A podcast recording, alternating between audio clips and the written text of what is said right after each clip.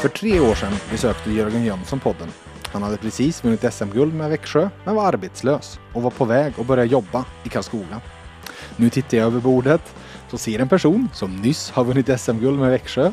Han är arbetslös från hockeytränarjobbet och han jobbar i Karlskoga. Och håll i er nu. Vi hade då en som förkortade sitt namn JJ. Nu har vi en som förkortar sitt namn TT. För den som är på andra sidan bordet har initialerna TT är en premiärgäst i podden som jag med glädje välkomnar Tobias Termell. Tack för det. Sjukt sammanträffande ändå. Ja, det var lite uh, fyndigt du hade fått ihop det där.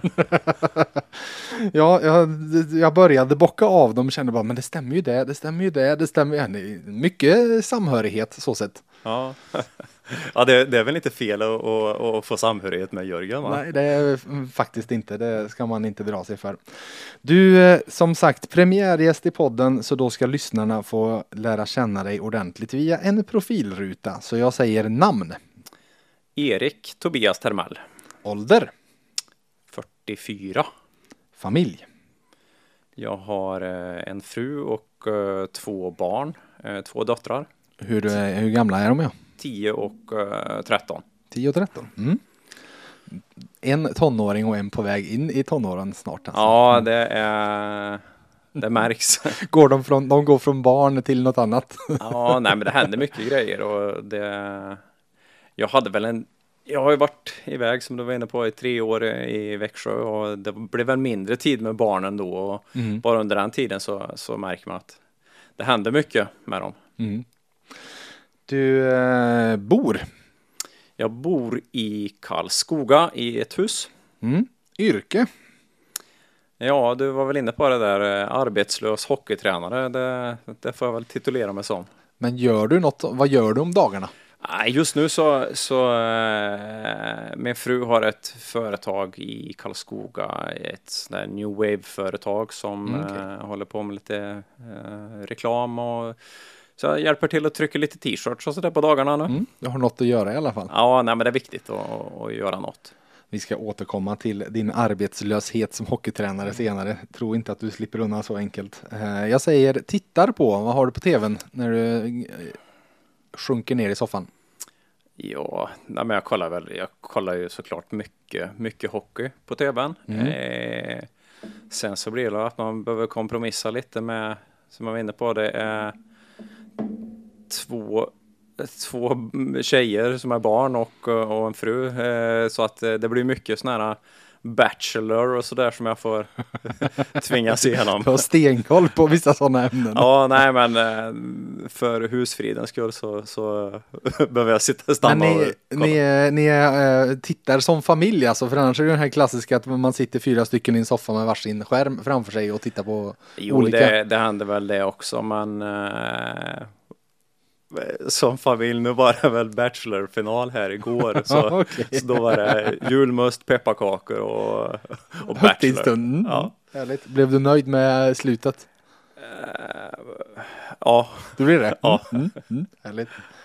Du, eh, en fråga alla får. Så ser ett riktigt snyggt hockeymål ut enligt Tobias Termell? Oh. Ja, jag är inte mycket för såna här uh det ger mig ingenting, sådana här Zorro-mål och sånt där. Nej, det innebandy skiter sig. Ja, nej, så ska jag inte säga, men, men, nej, men det ger mig ingenting. Men, men eh, det, jag tycker det ska börja någonstans med ett bra försvarsspel där man, när man snor pucken och en snabb spelvändning och sen så får det gärna vara någon eh, direktpassning och någon direkt avslut. Det, då, det tycker jag är läckert. Mm. Uppbyggnaden snarare än avslutet. Ja, mm. så kan man säga. Mm. Du, om du lyssnar på radio då, som när du åkte hit idag från Karlskoga, vad lyssnar du på? Oh, Eller ja, men, radio, ja, men, men lyssna, vad lyssnar du på? Är, ja. är det någon som lyssnar på radio ja. längre? Ja. Uh, nej, men jag lyssnar, uh, poddar brukar jag lyssna på. Mm. Uh, gillar poddar som är riktigt nördiga gillar jag. Eh, så VF-podden. nej då. Eh, ja, nej, men jag har lyssnat. spänn du skulle ha eller vad? Ja, jag lyssnar på den faktiskt. Ja. Eh, nej, men sen följer jag väl alla de här hockeypoddarna. Mm. Eh, och eh, jag gillar Paddelmundo gillar jag med Jesper Husfeldt och Johan Håkansson, Paddelpodd. Mm. Jag gillar det där när det är på, på nördnivå. Det, det, det tycker jag är fränt alltså när det är, man kan prata hur man lindar ett rack och sådär. Och, Mm. Ja, allt som är nördigt, det, det går jag igång på. Mm. Mm. Välkommen till VF Hockey. Eh, regeln i ishockey du inte står ut med? Ja, det är mycket. Det är mycket. nej, Du nej, får det, ta det, fler. Det är det inte. Det är väl inget som är, som är sådär. Men jag, jag, jag kan tycka att det blir lite petigt med, med kameror och grejer. Mm. Eh, just målsituationer och sånt där, det tycker jag är jo- jobbigt. Var det en damask som var på eh, Mm. benskyddet här lite grann och eh, touchade lite grann. När de sitter och granskar sånt, det, det gillar jag inte. Jag tycker att det finns, att ge mer ansvar till domarna på isen och sen så låter man det bli fel istället. Mm. Eh, ja, kolla om pucken är över linjen. Mm, ja, den, Eh, det- den är ju svår att snacka bort. Ja, men det, liksom. det, det, kan man, det kan man kolla på. Men, men sen när man börjar granska såna här små, små grejer och det Mm. tar tid ifrån matcher, det dör lite, lite stämning på läktaren och så där tycker jag av, av sådana grejer. När man inte vet vad, vad det är som händer egentligen. Så. Mm. Eh, sen vet jag inte om det är en regel eller, eller inte, men Sen kan jag må riktigt bra av en, snygg hakning. I, det, det kan jag gå igång på fortfarande. Att det, det finns snygga hakningar. Men, eh, Vad är en snygg hakning då? Nej, men det, fanns ju, det fanns ju spelare på, på, i början på 90-talet som var riktigt bra på att haka och det, det, det gör det inte längre för nu, nu syns det för väl om man blir utvisad. Men, eh, Du menar att de för det är klart hakning var ju en utvisning då också, eh, så sett även fast bedömningsnivån var en annan, men de var duktiga på att haka och komma undan med det då? Är det det Ja, menar? nej, men eh, det, det fanns spelare som, som gjorde det. Vem? Som var riktigt bra. Nej, men jag, jag har en som jag spelar med som hade extremt dålig timing på när han tog ste- steget från allsvenskan till, till SHL. Det var Martin Telander. Just det. Eh, han hade eh, oerhörd otur egentligen att han fick ta steget upp till SHL. Och då började de granska hakningar lite hårdare. Eh, så att annars hade han eh, lätt hållit på, på, den, på den här nivån, eller på Ja, SHL-nivån. okej. Eh, det, var, det var en stor del av hans spel och hans försvarsspel. Ja, ja visst. Ja. Han gjorde smarta... eh, Och det, det är väl lite det här med att de pratar om att hockeyn ska gå så fort och sådär. Mm. Och hakningen fick ju ner tempot lite i matcherna och sådär. Och, och eh, det gällde att vara smart också att ta sig ur en hakning. Mm. Mm. Så att, kanske lite petigt med hakningar om jag, om jag ska gnälla på någon regel då. Det trodde ni inte när ni började lyssna på den här podden då, att ni skulle få en och en halv minuters kärleksförklaring till hakningar. Underbart. Du läser, vad läser du för något då? Inte så mycket, det blir någon bok om året. Eh, inte mer än så. Annars Mm. Är det är en väl... klassisk deckare då, eller vad är det du tar dig an? Oh, nej, jag försöker hitta något. Vad var det senaste jag läste? Det var... Vad heter han? Nej, jag kommer inte ihåg. Nej. Det var så länge sedan. Ja. Nej, men eh, inte, inte deckare på så. Jag försöker få med mig något eh, matnyttigt i, mer än så. Ja, just det. Mer fakta. Mm. Favoritsport bortsett från hockeyn? O, eh, och utöva. Paddel lät det ju som, eller? Ja, nej, men det, det tycker jag är kul. Det är lagomt sådär. Det är mm, perfekt motion. Golf får jag väl säga att jag spelar lite också. Nu har jag inte spelat mer än, jag spelar väl en gång i år tror jag. Mm.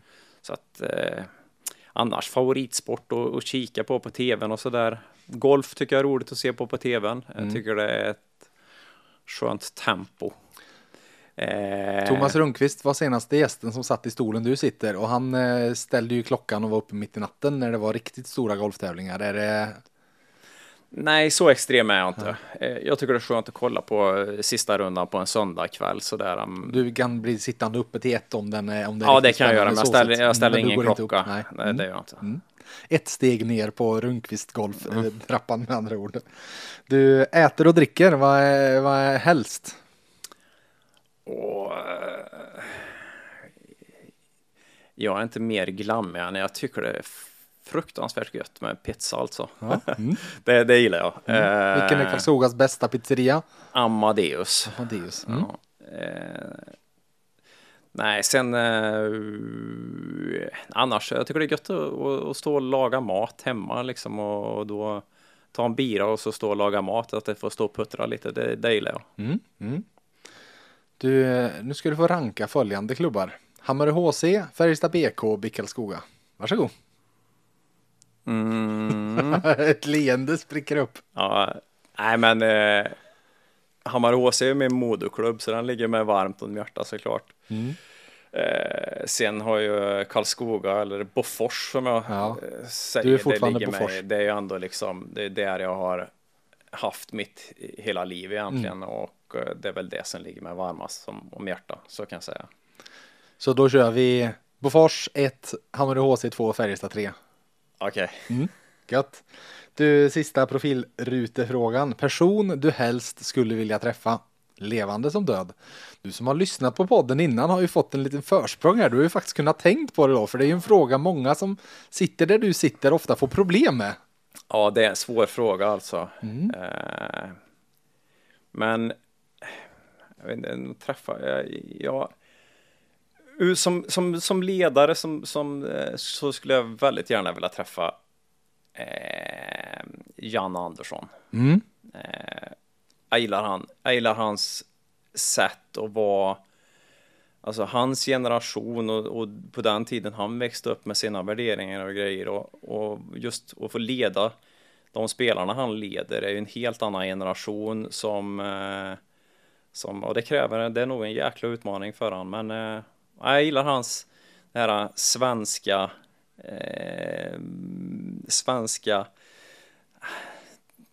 tänkte gräsrotsnivån säga fötterna liksom. på Ja, jorden ledarskap på något ja, sätt. Mm. och eh, just hur han handskas med, med, med stjärnor och så där, det, det skulle vara fränt att diskutera lite med honom. Mm. Du skulle gärna vara prao en dag då på Ja, eh, en VM-samling. Absolut. Mm. absolut. Du, eh, du var själv inne på det. Hammarö HC, moderklubben. Om jag, eh, om Elite Prospects inte ljuger så debuterar du i A-laget som typ 15-åring. Mm. Eh, Det stämmer eller? I Ja, tvåan? ja, det stämmer. Ja. Eh, ja, det var väl efter TV-pucken tror jag så, så fick jag väl vara med där och det var på den tiden jag var inte junior än utan jag var pojklags, mitt sista år som pojklagsspelare tror jag det var. Ja. Så eh, jag spelar med 77-gänget som det hette då, då. Mm. och sen så spelar jag med B-juniorer, A-juniorer och A-laget. Men inget mer alltså? Nej. Nej. Så det blev många matcher det året. Ja. Jag kommer ihåg det året att det var, jag spelade Och över, TV-pucken på det då? ja, Mm. jag spelade över 100 matcher tror jag det, den säsongen. Ja. Ehm, nej, det var väl väldigt tidigt egentligen. Jag var inte mogen för att spela A-lagshockey egentligen, men eh, det var kul. Eh, jag kommer ihåg jag fick spela center, eh, spelade jag och eh, jag fick väl ta de första tekningarna, men sen såg de att jag var så jäkla klen så, så var det någon som gick in och sa flytta dig sa han, så, så fick jag ställa mig på en kant sen istället. Du minns inte vem? Jag tror det var Ulf Svensson. Ja. Vann han teken sen då? Ja, ja, han var svinstark och Ja, bara ja. raka bak dem. Ja, just det. Då lärde du ett och annat i alla fall. Då. Ja, ja, det gjorde. Sen var det ju Färjestad. eh, Ja. Som, och det var väl som första året som junior du gick dit. Så gissar när du skulle börja hockeygymnasium eller? Ja, precis. Mm. Eh, jag gick hockeygymnasium i Färjestad och sen så gick, stannade jag kvar ett år till efteråt. Mm, vi, gjorde väl lumpen, vi var ett, helt, ett gäng som gjorde lumpen också, så vi gjorde fyra år i juniorlaget. Ja, just det. Så du gjorde lumpen samtidigt som du spelade? Ja, sista året då. då. Var du i Kristinehamn då? och- ja, precis. Ja. Idrottspluton. Jaha. Hur funkar det då? Att man var där på dagarna och sen åkte och tränade hockey på kvällen? Eller Ja, hur? ungefär så var det. Ja. Eh, vi, vi var ett gäng som hade en bil, en pendlarbil, så vi åkte in och så gjorde vi en förmiddag, sköt lite AK4 och sådär och sen så åkte vi tillbaka Sköt lite hockeyskott. Ja. Nej, men det var, ja, kanske lite dumt att och, och liksom stanna kvar. Det blev många år eh, som juniorspelare, Eh, alltså fyra år är kanske lite för mycket, men samtidigt, vi var ett, ett tajt gäng som, som, eh, som fortsatte att att lira juniorhockey ganska länge. Mm. Du, är som sagt, fyra år. Eh, 95-96 året, vilket väl var ditt tredje, tror jag. Mm. Så vann du poängligan i J20. Men du fick ingen A-lagsmatch, eller? Du, det var mer än vad jag visste. Det visste jag ja. faktiskt inte. Eh, nej, jag spelar, jag spelar faktiskt två stycken träningsmatcher eh, med, med, med Färjestad, med A-laget. Mm. Några in, no, något inhopp blev det om jag fick göra någon eh, tredje period eller något sånt där. Ja.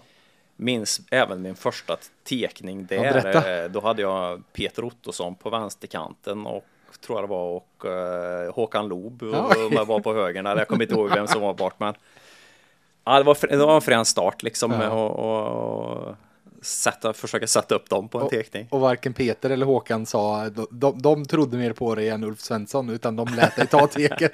ja, ja, jag vet inte. Det kanske du kanske hade växt till dig lite, lite, du kanske inte var lika Nej, jag var nog lika klen då, så att det var nog, eh, jag torskade nog den tekningen också. ja. Men hur, hur hur var de där åren? Var du liksom, för att du var ju en av de mer framstående i J20-laget, men var du liksom, var det på gränsen till att ta dig upp eller hur, hur var det steget? Nej, vi var väl ett gäng och det var väl några där som bara som kom, eh, kom längst. Det var väl eh, Patrik Wallenberg tror jag mm, som, som kanske spelar mest. Janne Lavråten hade nog några matcher där också. Mm. Christian Magnusson är de där åren? Ja, lite yngre. Lite yngre, okay. Lite yngre, mm. två år yngre än mig.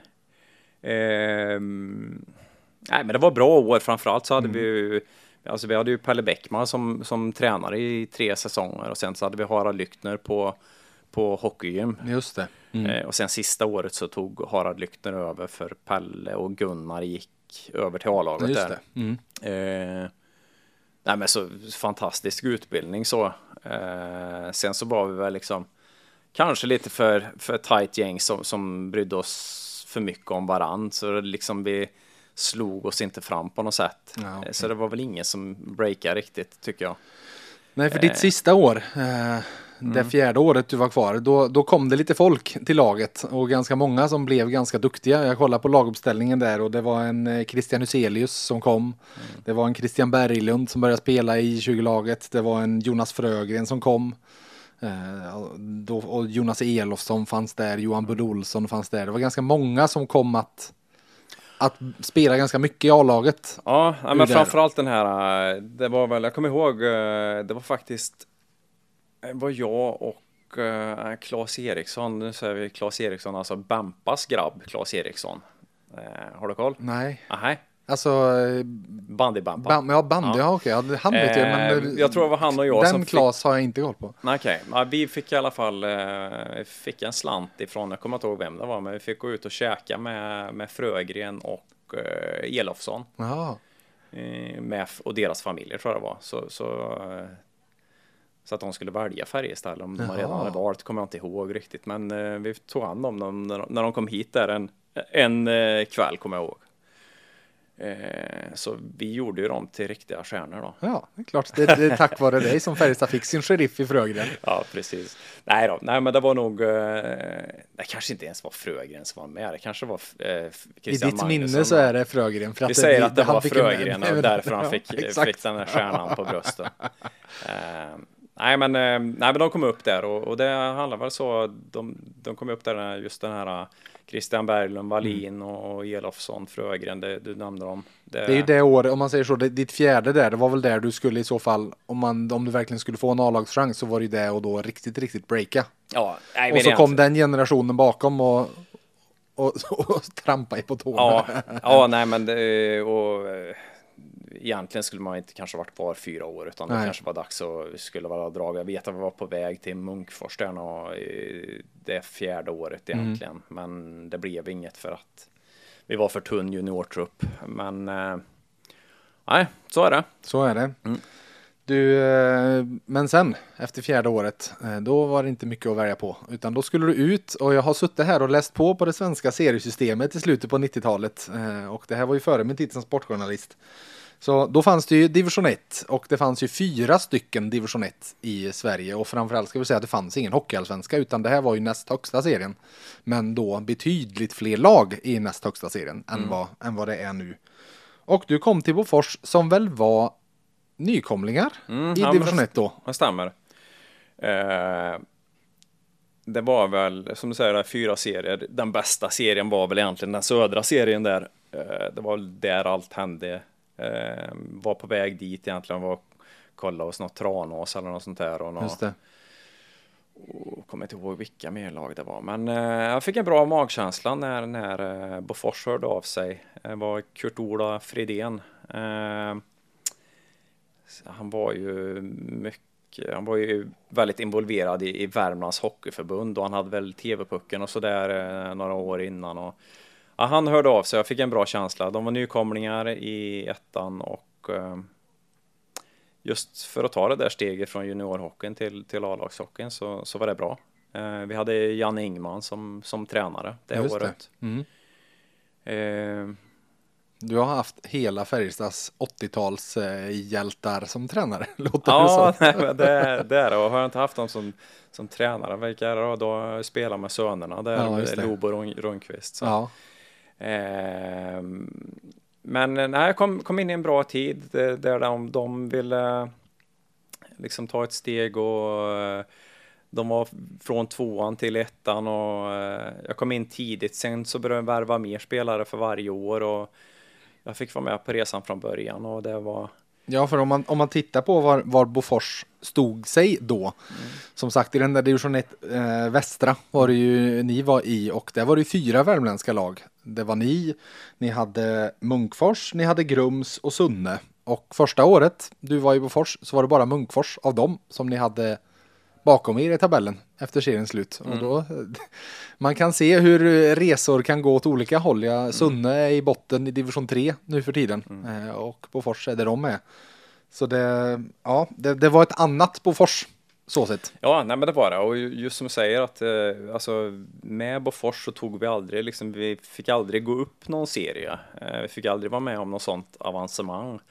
Men eh, det har he hela tiden liksom skalats av lag underifrån. Mm, just det. Eh, de har tajtat till serien och det blev eh, när det blev allsvenskan första året så var det väl eh, södra och norra tror jag den hette. Mm, just det. Och superallsvenskan, kommer du ihåg den? Ja, sen slog man ihop och det blev superallsvenskan ja, efter jul.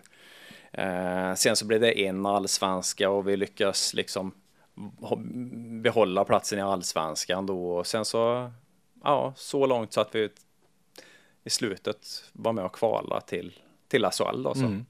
Ja, för att, och det är ju det som är lite häftigt när man tittar på de där på de där lagen, att det, eh, eller på det som var i väldigt många år på Fors Kärntrupp, att ni var ganska många som kom redan innan det ens var allsvenskan ni spelade i. Ja. Alltså du, Torsten Yngvesson tror jag var där redan när du kom. Ja, han och jag kom samtidigt. Eller kom ni samtidigt? Ja, Ja. okej. Mm. Eh, Men sen, eh, Jag undrar vad det var för gubbe som, som eh, det, det kom klubbor där och det stod Yngvesson på dem. Jag så här, här är Torsten Yngvesson. Bara, Fan, han måste ju vara en eh, 50 år tänkte jag. Men eh, nej, det var ni inte. nej, jag dök han upp där. Nej men för sen året efter så såg jag Björn Östlund kom från Grums.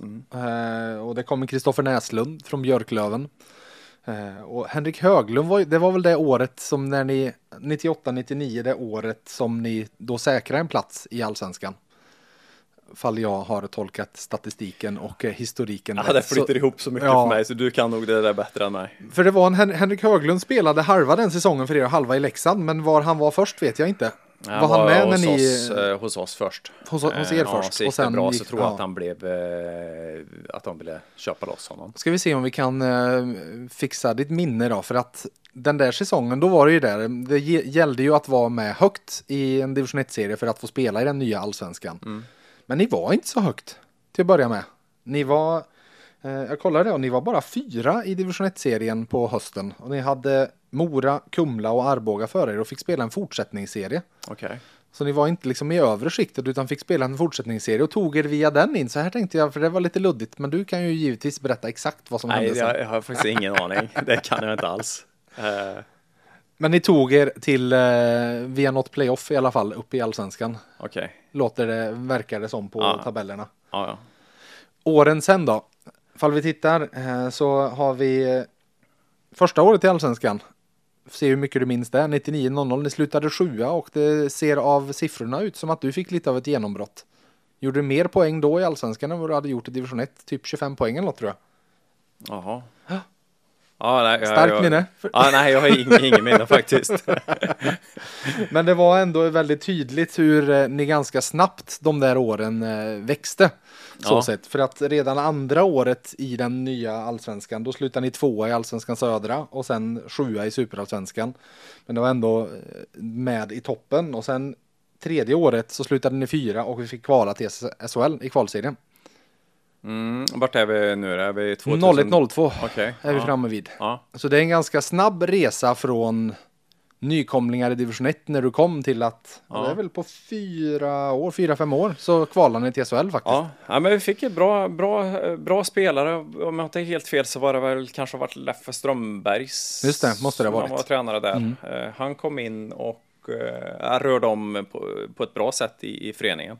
Eh, oerhört duktig på liksom eh, manipulera oss och lura oss till att tro oss att vi var bättre än vad vi var egentligen. Så vi åkte runt och trodde att vi var skitbra för att han hade sagt det. Och eh, det lyckades han fantastiskt med. Eh, mm, och där någonstans, det, det växte en... Eh, man pratar om någon bikmentalitet Ja. som finns och den, eh, den får han ta på sig stort ansvar för. Mm. Eh, ja, han var grym där. Ja, det är häftigt med det du säger för att, det, att ni hade den då 02 när ni, när ni kvalade och ni fortsätter ju att vara, vara ständigt eh, rätt så bra under de här åren. Och 02, sen 06 och 12 är ju de andra gångerna som ni sen kvalade till SHL eh, Ja. på ett eller annat sätt. Hur kände du att ni var riktigt, för det, fall jag ser rätt så är det de tre gångerna du har kvalat till SHL som spelare. 02, 06 och 12. Ja. Var ni, kände du att eh, ni var nära någon gång eller för att får man se på kvalserieresultaten så det tog ganska stopp när ni Ja. kom till kvalserien.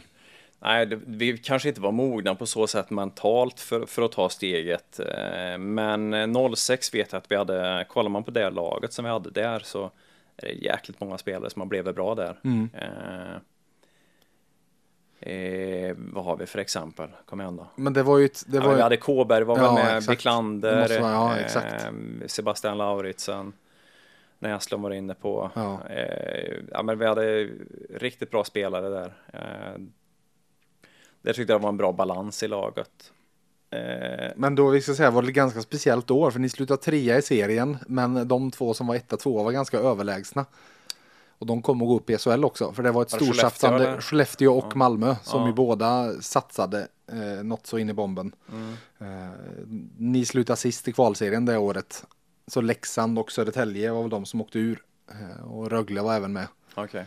Så att det, det var väl en ganska svår allsvenska så sett. När man ser att båda lagen som var etta, tvåa slog ut elitserielagen liksom. Ja.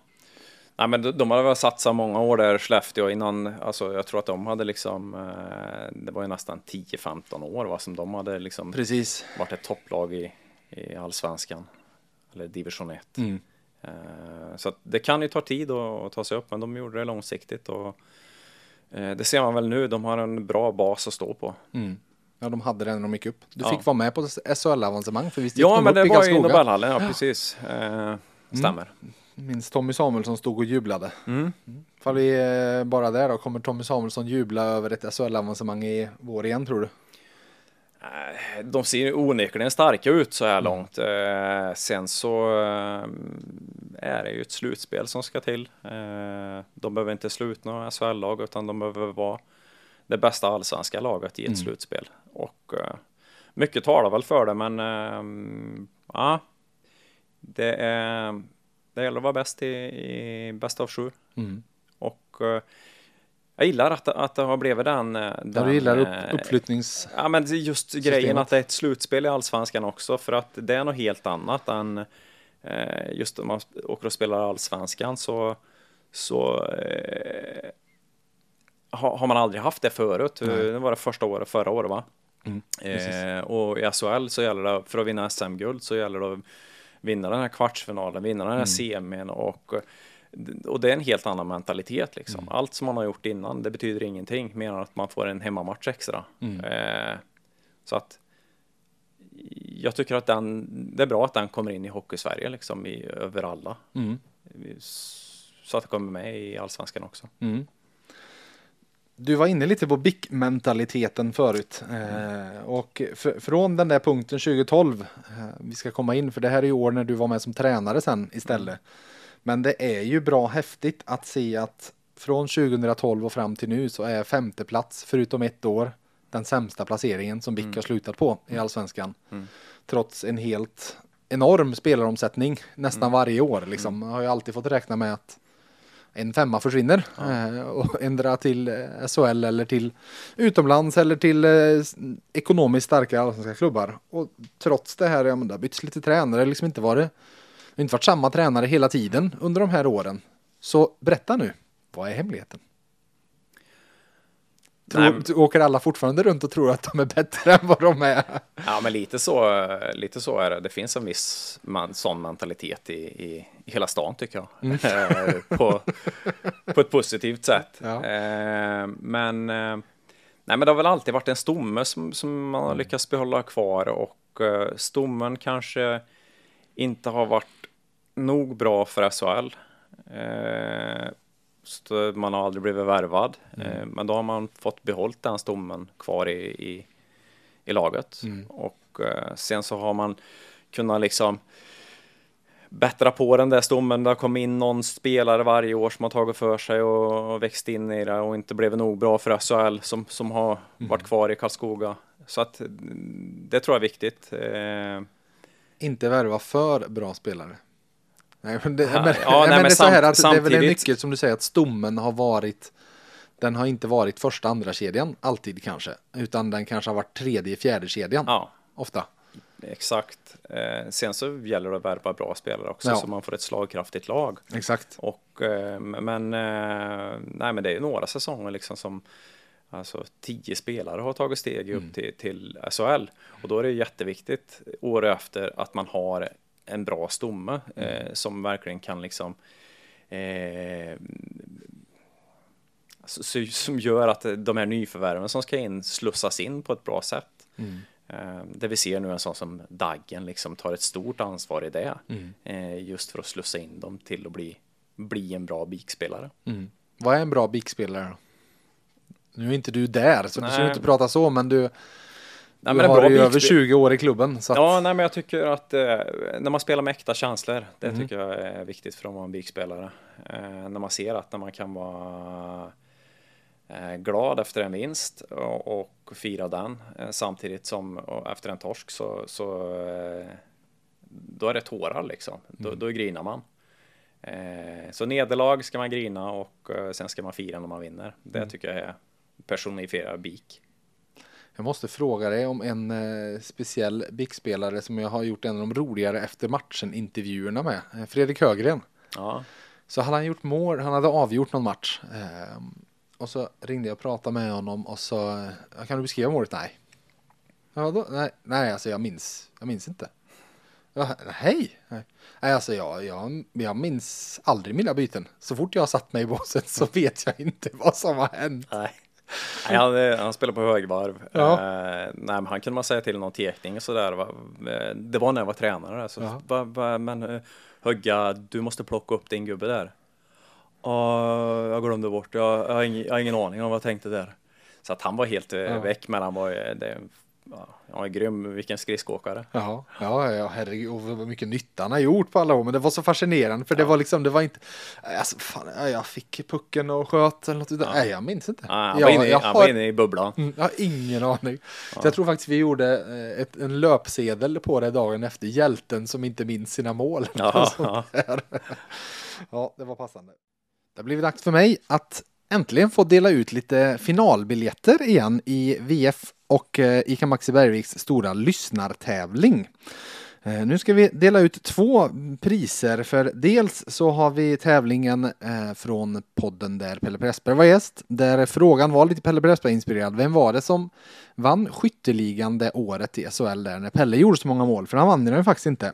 Ni var många som letade er fram, googlade er fram till att det var Patrik Kjellberg i Djurgården som vann. Närmast första tidpunkt i mål, eh, matchen Färjestad-Timrå, var Martin Elterman. Så stort gratt till dig Martin. Eh, skicka ett mejl till hocketv.se så ska du få info om hur du får dina priser. ska även dela ut ett pris från eh, nästa podd därefter och där var ju frågan vilket som var det 31 expansionslaget i NHL. Och Lotta Tväråna, den vinnaren av hela VF Hockeys lyssnartävling i fjol. Nu har du din finalbiljett även i år. Du visste ju precis som många andra att det var Vegas Golden Knights. Eh, I ditt fall så eh, tydligen för att du, det är ditt favoritlag i NHL, att du inte hade något och hittade det. Så det var ju nästan lite fusk för dig, men likväl givetvis grattis till finalbiljetten. Du var även närmast första målskytt i matchen Färjestad-Frölunda när Jan Mursak sprintade fri och satte pucken. Så ni var många som var nära där ska jag säga, men Lotta hade sekunderna på sin sida. Det var eh, några som föll med bara någon sekund åt olika håll. Men grattis till dig Lotta, samma som där. Skicka ett mejl till hocketvf.se så ska du få info om hur du får dina priser.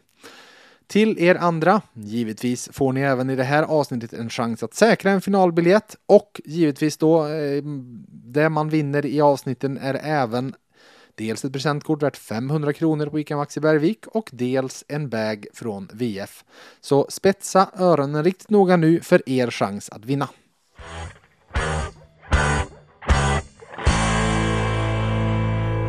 Christer med personal här. Vi på Maxi Karlstad älskar hockey. Och kunderna förstås. Hela 14 år gjorde Tobias Termell som spelare i BIK Karlskoga. Ändå är Tobias bara femma genom tiderna sett till spelade matcher i klubben. Vi undrar, vem är etta på den listan? Lycka till så hörs vi i nästa avsnitt av VF Hockey.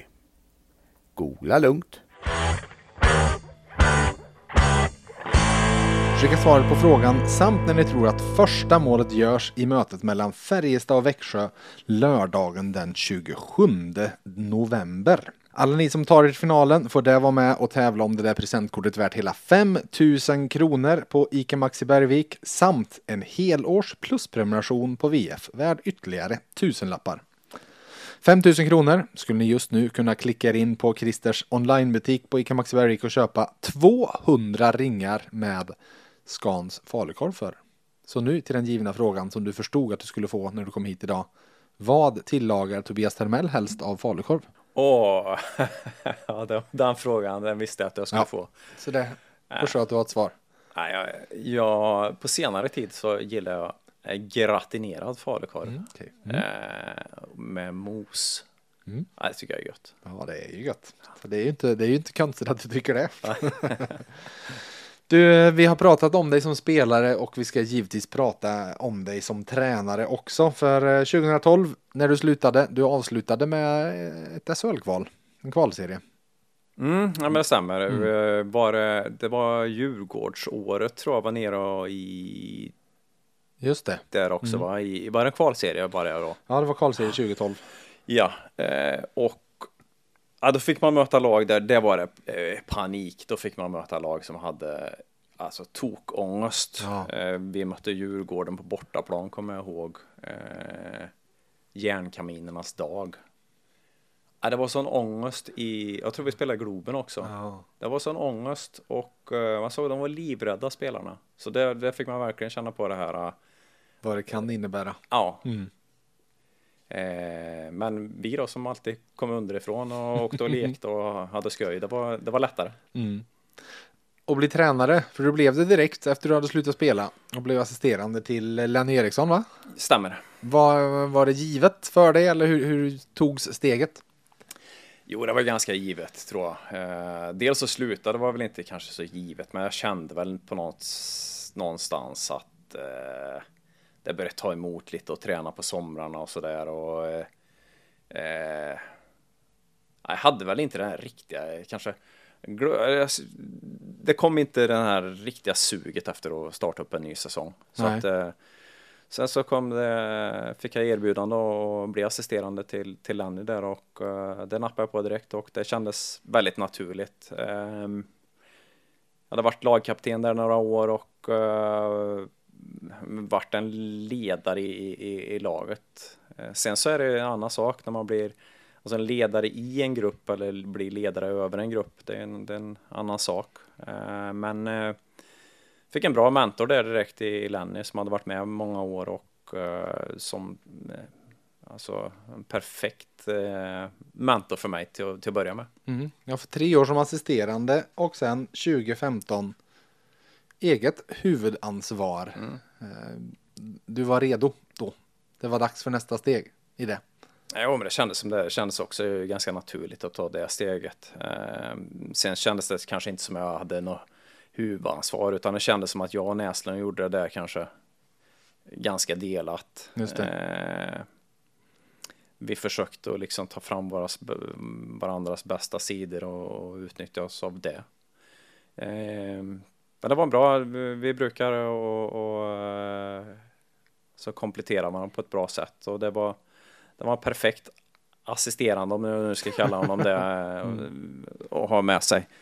Eh, mitt första år som head coach. Mm. Hur, eh, hur, alltså, alla som pratar med dig och eh, så vet ju att du är en glad människa. Mm. Du är eh, till- på gränsen till, ja men inte sprallig, men förstår vad jag menar. Hur, att gå från det och dessutom varit lagkamrat med nästan allihop som du nu skulle träna och stå där och trycka ner foten. Fanns det någon svårighet i det eller hade du redan gjort det som lagkapten innan? Jag tror att just spralligheten och en glad sådär, kanske lite lättsam, det kanske är vad man ser utifrån, eh, vad jag kanske visar upp där. Sen så tror jag att de som, som jag har spelat med, de vet att när jag var allvarlig så, så var jag allvarlig och att det finns en sån sida också. Eh, men det finns absolut en utmaning i, till att bli ledare för sådana som man har varit spelare med. Eh, och eh, Som man har umgåtts och festat med och Ja. så sätt. Nej, men på gott och ont. Eh, Alltså det, det finns eh, också, jag försökte, när jag var mitt uppe i det så för- försökte jag se fördelarna med det, att jag, jag kände spelarna väldigt, väldigt väl, som jag var ledare över och eh, jag försökte se det mer som en, en eh, fördel än en nackdel. För, blev det ändå att du var tvungen att distansera dig lite med dem? Alltså, var det någon som du hade umgåtts med på fritiden som du bara, nej men nu får vi backa lite? Nej, nej, så var det väl kanske inte. Och det hade jag inte gjort ändå, utan Nej. jag tycker man kan skilja på, på det ändå. Jag tycker att man kan, även om man är tränare, så kan man umgås med, med, med sina spelare. Det har jag alltid försökt gjort, för att jag tror att det är viktigt att ha en, eller jag tror att det är bra att ha en, en eh, och känna varandra väl när man ska, när man ska ut på slagfältet. Eh, sen så, eh, mm, jag förstår vad du är inne på att eh, en viss distans kan vara bra också. Men eh, jag ser det som mer fördel att, att man är nära. En ganska omtumlande första år som tränare, om inte annat för att det avslutades väl med att du fick ett cancerbesked. Eh, 2016. Ja, nu vet jag inte vilket år det var. Eller något sånt där. 2015 blev du ju 2015. tränare så det måste vara och 2016. eh, Ja, men jag kommer ihåg jag fick stå i båset där, för jag fick, eh, ja som du sa, jag fick ett cancerbesked. Jag hade en sån här eh, malignt melanom och eh, den satt i bakhuvudet. Eh, så man blir ju oerhört exponerad just i bakhuvudet när man är coach. Det sitter alltid folk över en där, så att det var Svårt att dölja det. svårt att dölja det. Jag stod med ett stort plåster på huvudet där, jag kommer ihåg någon match. Någon match. Vad sa du då? Först sa du, jag har fått en puck i huvudet. Nej, jag, jag var nog ganska öppen med och, och berätta Ja. direkt som det var och sådär. Så att, eh, men jag klarade mig bra med Hur minns du tillbaka på det där nu? Med några års distans till det. Det var svårt att liksom eh, och eh, just att säga att jag har cancer, det tyckte jag var vidrigt. Eh, jag, eh, nej, jag hade svårt att berätta för- barnen, då tyckte jag det var jobbigt just att säga att eh, För det är klart, ja, för att vid den här tiden då var de unga. Ja, då var de unga. Sen så under samma tid så hade jag, min mor hade cancer eh, där som gick med det. Eh, det är så lätt att det förknippas med något väldigt, väldigt dåligt för men och det är klart cancer är dåligt men, men eh, för mig så har det aldrig varit egentligen någon stor grej. Eh, jag klarade mig bra, jag hade jag har inte tagit åt mig på något dåligt sätt. Jag hade tur som klarade mig på ett bra sätt, fick en bra operation och sådär. Eh, Och fick då beskedet att det inte hade spridits vidare. Ja, precis. Jag gjorde någon operation där på, på, eh, på sommaren. Ja. Uh, men just det, man vill ju inte att det ska spri- sprida sig vidare och eh, leva med i den här ovissheten. Det är väl den som är det värsta. Mm. Eh, och eh, Nej, jag eh, var lyckligt lottad att jag klarade mig. Så att, Hur eh, funkar det sen efter? Är man liksom friskförklarad eller går du och Jag kollar tror- upp dig på något sätt? Jag tror, jag var iväg här nu för någon månad sedan. Jag Mm. tror att det är fem år. När sa du att jag fick det? Var det fem? 2016. 16? Ja, men Ja, då stämmer det fem fem? år. Ja. Ja. så jag tror att, jag frågade, är jag friskförklarad Ja, nu ja, eller? precis. Jag tror det var sista gången jag var iväg. Så att, eh, eh, ja, jag, jag har alltid känt mig frisk också. Det har inte varit någon fara. Jag tog bort en, liksom, en prick som jag inte ens såg. Mm. Eh, så att, Mm. eh, ja. Mm. Du, eh, ifall vi återgår till isen så eh, hade ni fina år och framförallt eh, 2017-året var väl det kanske finaste när ni slutade, ni tog er till final i Hockeyallsvenskan. Det är ja, Ifall vi nu ska prata om olika kvalsystem och hur det har varit så har vi ju ett som har bytt ganska ofta där. Men eh, det här året var ju där ni tog er till den Hockeyallsvenska finalen som det så fint hette då.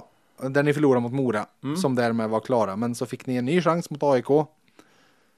Och tog er vidare till det andra kvalet. Det var ju då ni hamnade i kvalserien mot Rögle. Ja, eh, lite roligt här mot AIK.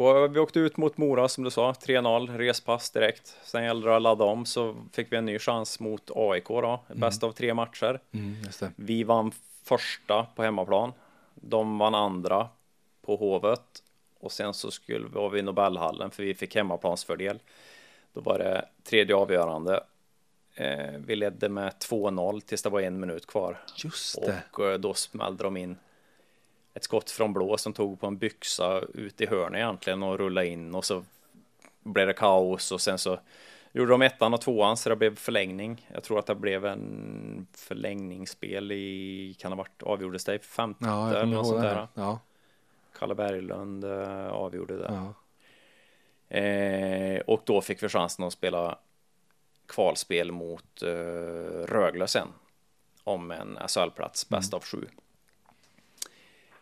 Eh, ja, det var eh, ett steg eh, för föreningen och, verkligen få kvala mot ett, det var ju liksom våran dröm att få, få tävla mot ett SHL-lag.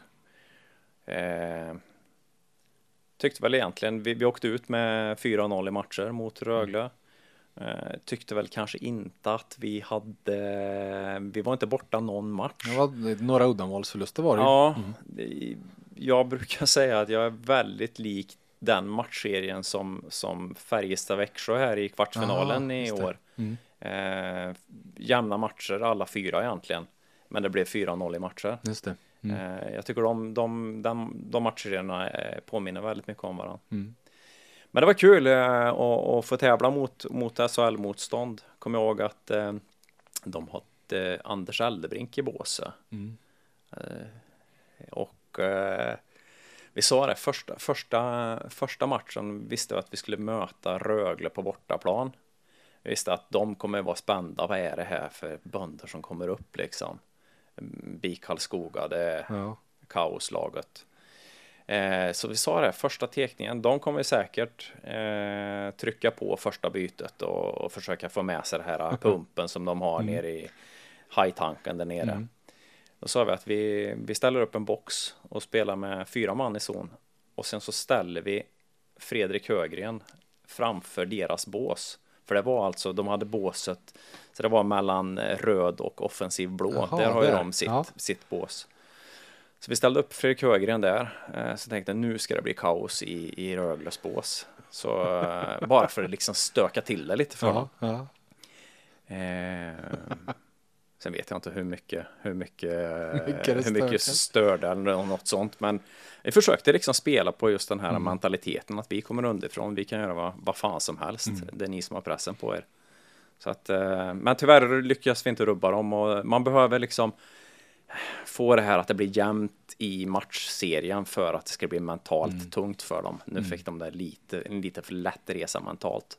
Mm. Men det är ju där man, när man kommer underifrån så är det ju där som man ska alltså, sticka in kniven. Det är ju i mentaliteten. Mm, mm. För många värmlänningar här bort, bortifrån och speciellt från Hagfors så är det här Viktor Ejdsell-året. Det var året han gick från att vara ja, marginalspelare här och hade varit utlånad till Timrå och lite så till att eh, ja, på ett år gå från det till att skriva NHL-kontrakt, debutera i landslaget och skriva på för HV. Mm. Berätta inifrån om Viktor Ydsells resa det där året. Vi hade koll på Viktor eh, alltså året innan egentligen. Mm. Eh, vi visste att han hade en eh, eh en tuff säsong där han eh, bodde på hotell uppe i Timrå och hade mm. det bökigt och liksom inte fick eh, komma till sin rätt riktigt. Så vi var väl ute och högg på honom ganska tidigt och eh, försökte eh, övertyga honom att Karlskoga var en bra plats och vad vi kunde göra för honom. Vi såg hans storhet och vi ville göra han till en ledande spelare mm. i, i, laget och just att han skulle få landa, komma hem på ett bra sätt och få lite trygghet eh, som han inte hade haft år innan. Jag tror att han blev väldigt påverkad av det. Det var mm. därför han inte breakade året innan. Mm. Han hade lika gärna kunnat breaka i, i Timrå om han hade känt liksom att det, han trivdes. Ja. Eh, han är en sån spelare som, som gillar när han får flow och när han, när han trivs mm. och eh, det försökte vi få fram. Mm. Det lyckas vi med tycker jag på ett bra sätt, eller framförallt så var det han som lyckades med det och, och vilja ta det steget och, och bli en ledande spelare. Mm. Och, um, ja, det var väl hans break som du sa och, och fick på slutet av säsongen eh, även debutera i landslaget. Mm. Hakningskungen Martin Tillander har hävdat vid många tillfällen att Victor Ejdsell ska man använda som center. Har han rätt? Eh, nej, jag tycker inte det. Du tycker inte det? Nej. nej. Du tycker han är bättre som ytterforward? Ja, jag tycker att han är... För jag... ni använder väl honom som center? Mestadels det året, eller? Ja, ja för att han spelar med Alexander Labois. Ja, och vi såg väl eh, att det var... Det är just det hur man använder en center, om man vill ha honom mm. eh, som en defensiv kugge eller... Men, men just så bra, jag, förstår Martin Tillander att han säger att han ska vara center på så sätt att han var, han var kung i allsvenskan mm. det året och då då, eh, då passade det bra att ha honom som center, att han fick vara en spelfördelare och, och, och liksom leda sin lina. Mm. Eh, sen så just eh, där han befinner sig nu så, så tror jag att han mår bättre av att vara, vara vinge. Mm. För att? Eh, jag tror att det är någon annan som ska ta eh, mer jobb i egen zon och så ah, okay. än vad han ska göra. Mm. Han, han, är inte lika mycket kung i SHL som han var Nej, men inte än. Men Nej. sen så kan han växa in i den rollen mm. längre fram tror jag. Mm. Det är lätt att glömma med honom. Alltså, man blir nästan lite, det här är inte så länge sedan det här var. Nej, alltså, Nej men han har ju haft en sån resa. Han var väl en, eh, alltså det är sjukt att man säger late bloomer på en kille som får ett genombrott när han är 21 va? Men, men, men på något sätt. Han har spelat i hockeytrean och hockeytvåan ja, och, och Han har inte gått den här juniorvägen Nej. utan han har gått uh, seniorhockeyvägen och uh, gått genom seriesystemet på det sättet. Mm. Um, nej men det var en, en, en grym, grym, fantastisk spelare med den storleken och kunna vara så, så rörlig och ha det här spelsinnet. Det mm. tycker jag att han har bra. Ni matade iväg ett gäng spelare till SHL den där sommaren. Jag eh, åkte den eh, hösten inför nästa säsong och pratade med dig inför eh, premiären. Då frågade jag dig hur nära du hade varit SHL den sommaren och fick lite leenden och lite avvaktande svar och lite nja. Med facit i hand. Hur nära var du SHL den sommaren? Och ta klivet upp. Jag tror du och Mittell hade väl fått pris som eh, allsvenskans bästa spelare eller tränare? Det, det, tror jag inte, för jag har inte Nej. fått någon sån medalj. Men då kan ni ha blivit nominerade till det kanske? Nej, jag tycker, Mitthall kan det inte varit Collington som fick då? Ja, det, kan, det borde ha varit. Var inte de i SHL? Ja, Nej, det var ju inte. de vi kvalade mot, eh, som jag sa i Ja, det var det ja, just det. Eh, och ja, de vann ju och gick upp. Ja. Så att... Nej, jag vet inte. Nej, jag var inte. Jag tror inte jag var nära. Eh, alltså på något sätt där och det hade jag inte varit mogen för heller. Nej. Så att. Eh, mm, nej. Du, du, står fast vid mm. dina avvaktande vikande så jag tänkte att nu, ja. nu kommer han att berätta. Jag nobbade dem och så vidare. Ja, nej, nej, nej. Men det går fort i hockeyns värld. Mm. Eh, det är januari eller någonstans där. Jag tror det var slut, början på 2017. Du skrev ett nytt avtal med BIK Karlskoga och i november för ganska precis fyra år sedan så fick du gå. Mm. Eh, jag sa ju där förut att BIK har slutat topp 5 alla år sedan du slutade förutom ett år och det var det här året. Mm. Vad hände hösten 2017? Eh, nej men som jag sa, vi var, det var många spelare som tog, tog steget till SHL. Eh, vi tappade väl egentligen eh, en eh, allsvenskans bästa målvakt. Eh, tappade vi, vi båda målvakterna. Mm. Eh, vi tappade Kruse, båda, Kruse gick till Rögle. Rögle. Mm. Eh, vi tappade egentligen de två, två första femmorna, mm. inte, inte kedjorna utan femmorna. Så vi tappade 10-12 spelare. Mm. Eh, och eh, det är tufft mm. att göra det såklart. Eh, vi trodde att vi hade kunnat hitta spelare att fylla på med. Eh, men det visade sig att vi hade spelare som dels vi hade någon spelare som jag trodde mycket på, Bernhard, eh, mm. så, som gick skadad hela året. Eh, vi fick en målvakt som vi inte var nöjda med i Shane Owen mm. som, eh, som blev ivägskickad. Mm. Eh, så vi hade en egentligen första målvakt i, som, som eh, hade stått i, han kom från Lindlöven tror jag. Just och eh, gjort några matcher i Lindlöven. Han skulle vi nu ha som första målvakt. Mm.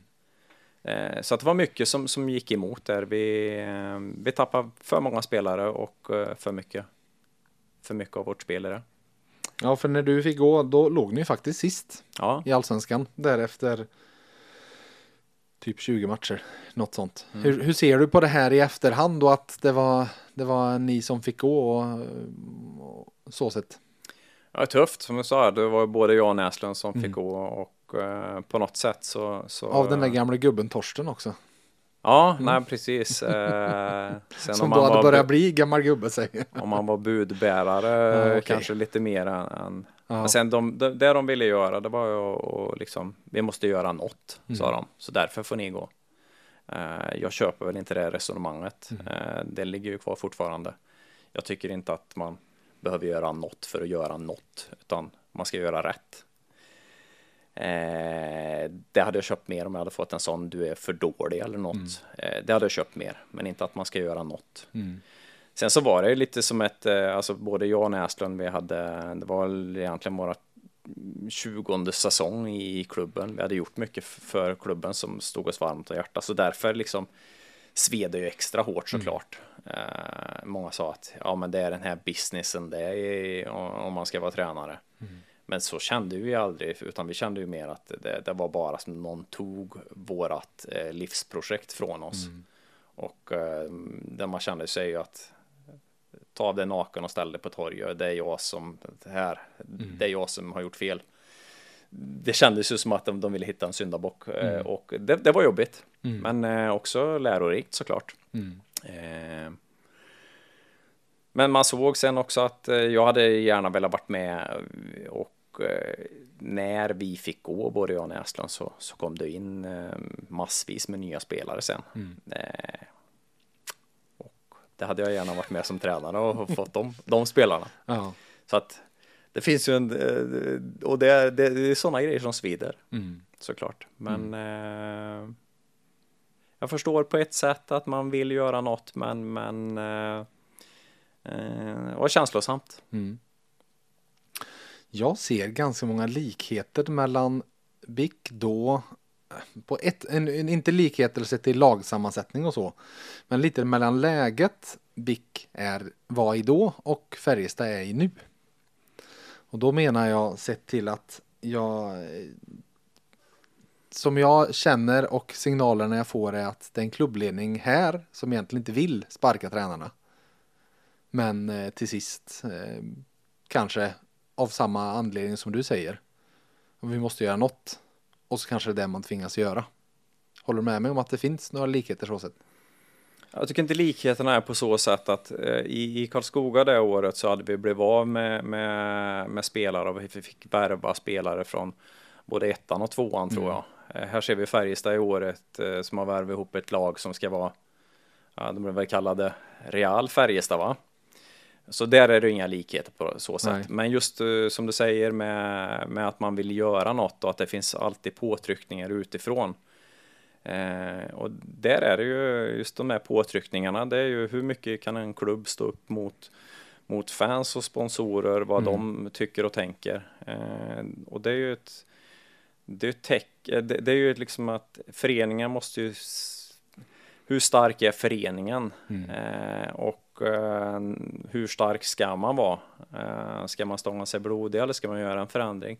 Men jag tror att ska man göra en förändring så måste man göra en förändring för att man tror att något är bättre. Mm. Eh, inte bara göra något för att göra något, utan eh, det måste ju vara något som som man har tänkt igenom. Mm.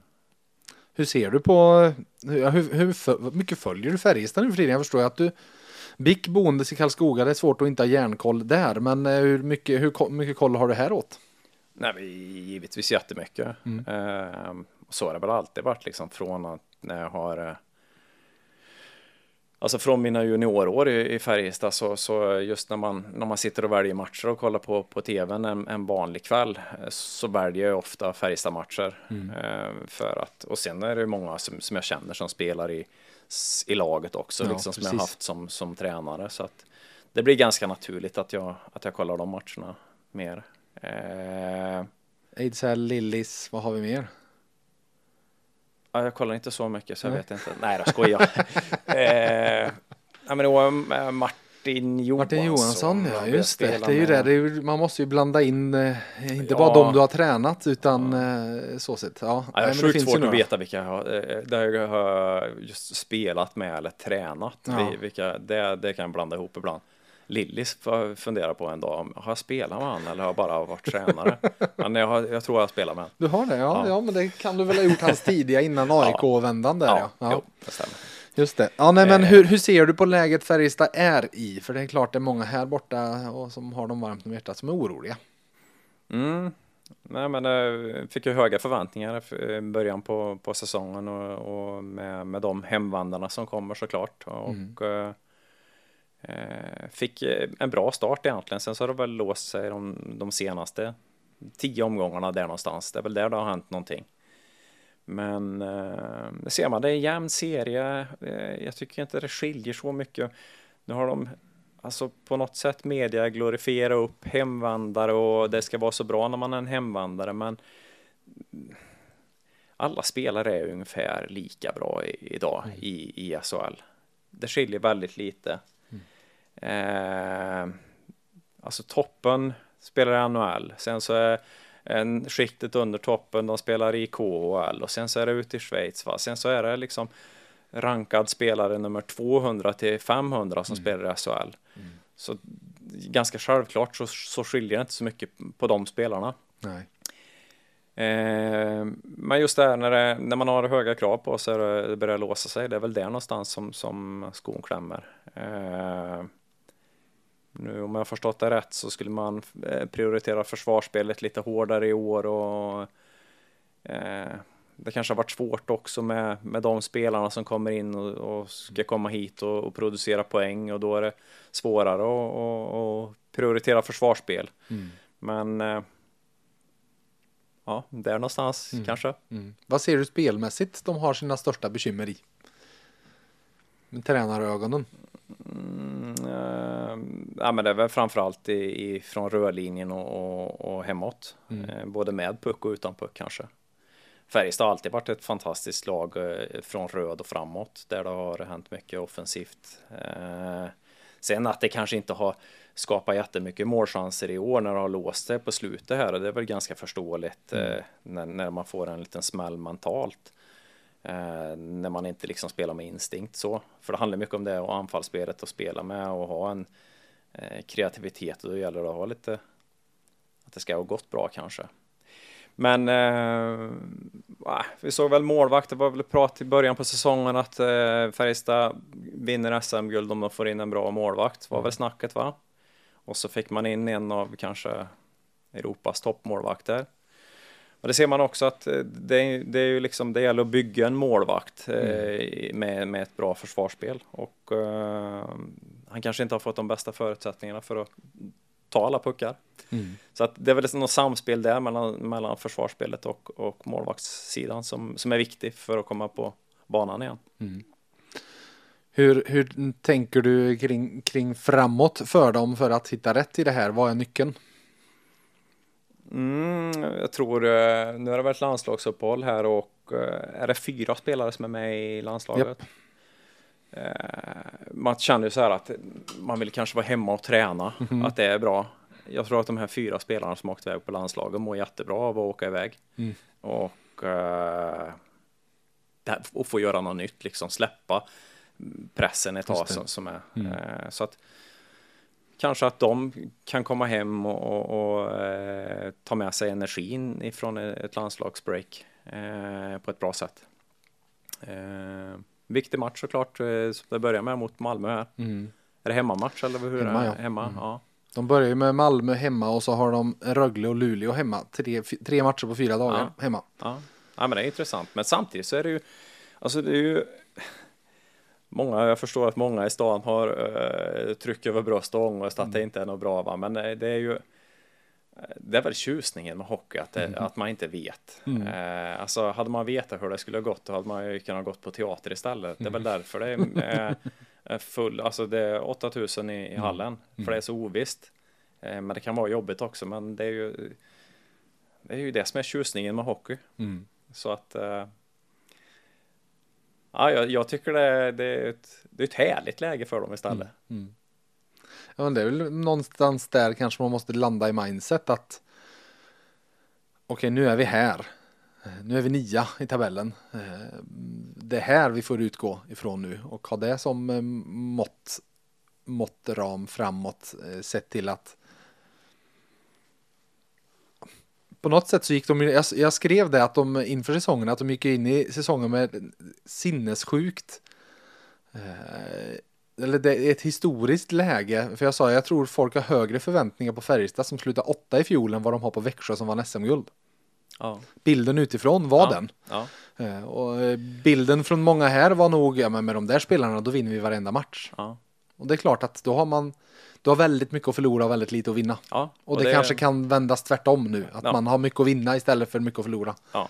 Jag tror, det, precis som vi resonerar, som du sa den här äh, säsongen med BIK där, 17 när vi med Ejdsell-året. Mm. Så året innan så hade vi haft Lillis och um, ganska många bra spelare i, i laget som mm. hade gått. Mm. Så vi hade ju ingången till den säsongen var att Alltså ska vi vinna i år så, så behöver vi göra det. Vi, vi kommer inte göra några mål med det här nej, skitlaget nej. som sitter här inne. eh, nu är Lillis borta så, sa vi så att mm. vi, behöver, eh, vi behöver kriga som ett lag. Mm. Då går man in i en i säsong med eh, blåstället mm. från start och det kommer att kosta i år. Mm. Eh, är ni beredda att betala priset? Så alla kommer in med en bra inställning än att komma in i en säsong med att alla tror på en. Det är klart att det är tuffare, men alltså Färjestad som förening känns väl ändå som alltid kan vara favoriter så att man borde mm. kunna eh, handskas med, med pressen utifrån för att för mig så kommer alltid Färjestad på något sätt gå in i en säsong med att vara favoriter till ett guld. Mm. Det, det, tycker jag man ska ha. Mm. Hallå där! Dags för en ny vana. Läs de senaste nyheterna med VFs pluspaket när och var du vill för en krona om dagen i 90 dagar. Med Plus får du tillgång till allt innehåll på sajten och i nyhetsappen. Läs mer på vf.se erbjudande.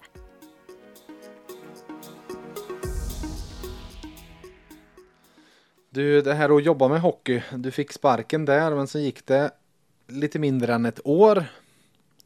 Var det Sam som ringde dig eller? Eller var det Henrik Evertsson som ringde? Nej, men jag har väl alltid haft en kontakt med Sam. Eh, från den dagen jag blev tränare egentligen så, ja. så eh, jag sa att Lenny var en mentor till mig eh, som tränare. Sen så Sam har ju kunnat bolla idéer med sådär, fått, fått idéer och någon gång så har han ringt mig och bollat idéer. Mm. Så att vi har väl alltid haft en, en sån kontakt. Eh, så att eh, när Jörgen slutade där nere i Växjö. Han satte sig i poddstudion. ja, ja, precis. När han satte sig i poddstudion här så, så ja, fick jag möjligheten och uh, den vill jag ta. Mm. Hur, uh, hur var det att komma dit? Uh, lätt att se att Bofors och BIK Karlskoga har väl alltid varit mycket men aldrig finkammat. Eh, känns som Växjö, ja, nästan lite, lika välkammat som Sams eget hår. Hur var den eh, kulturskillnaden att komma till? Nej, det var en jättekontrast mm. för mig. Eh, men otroligt eh, alltså, lärorikt, för jag hade ju bara sett hockey på rock'n'roll sätt mm. tidigare. Mm. jag minns att eh, när, man går den här tränarutbildningen, eh, ETU heter det, mm. elittränarutbildning, som, för att bli tränare, mm. så får man skriva ett specialarbete. Då skrev jag ett arbete om vart tränarna lägger ner sin Alltså vad riktar man in sig på? Är det på taktik eller är det på attityd? Mm. Mm.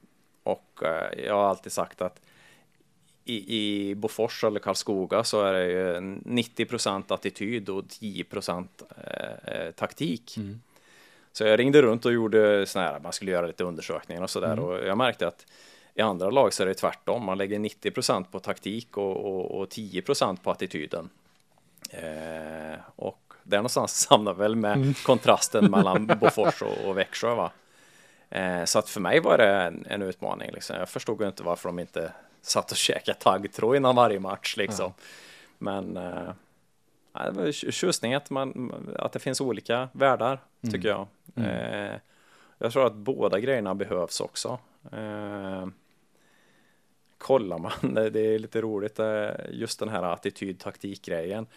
Kollar du på en presskonferens med en tränare efter matchen eh, och han har förlorat matchen väldigt sällan han klagar på taktiken utan han säger att mm. vi var inte där idag, vi var kvar i bussen och det är ju sådana här attitydsgrejer. Mm. Det är sånt de säger, de sitter och pratar om. Mm.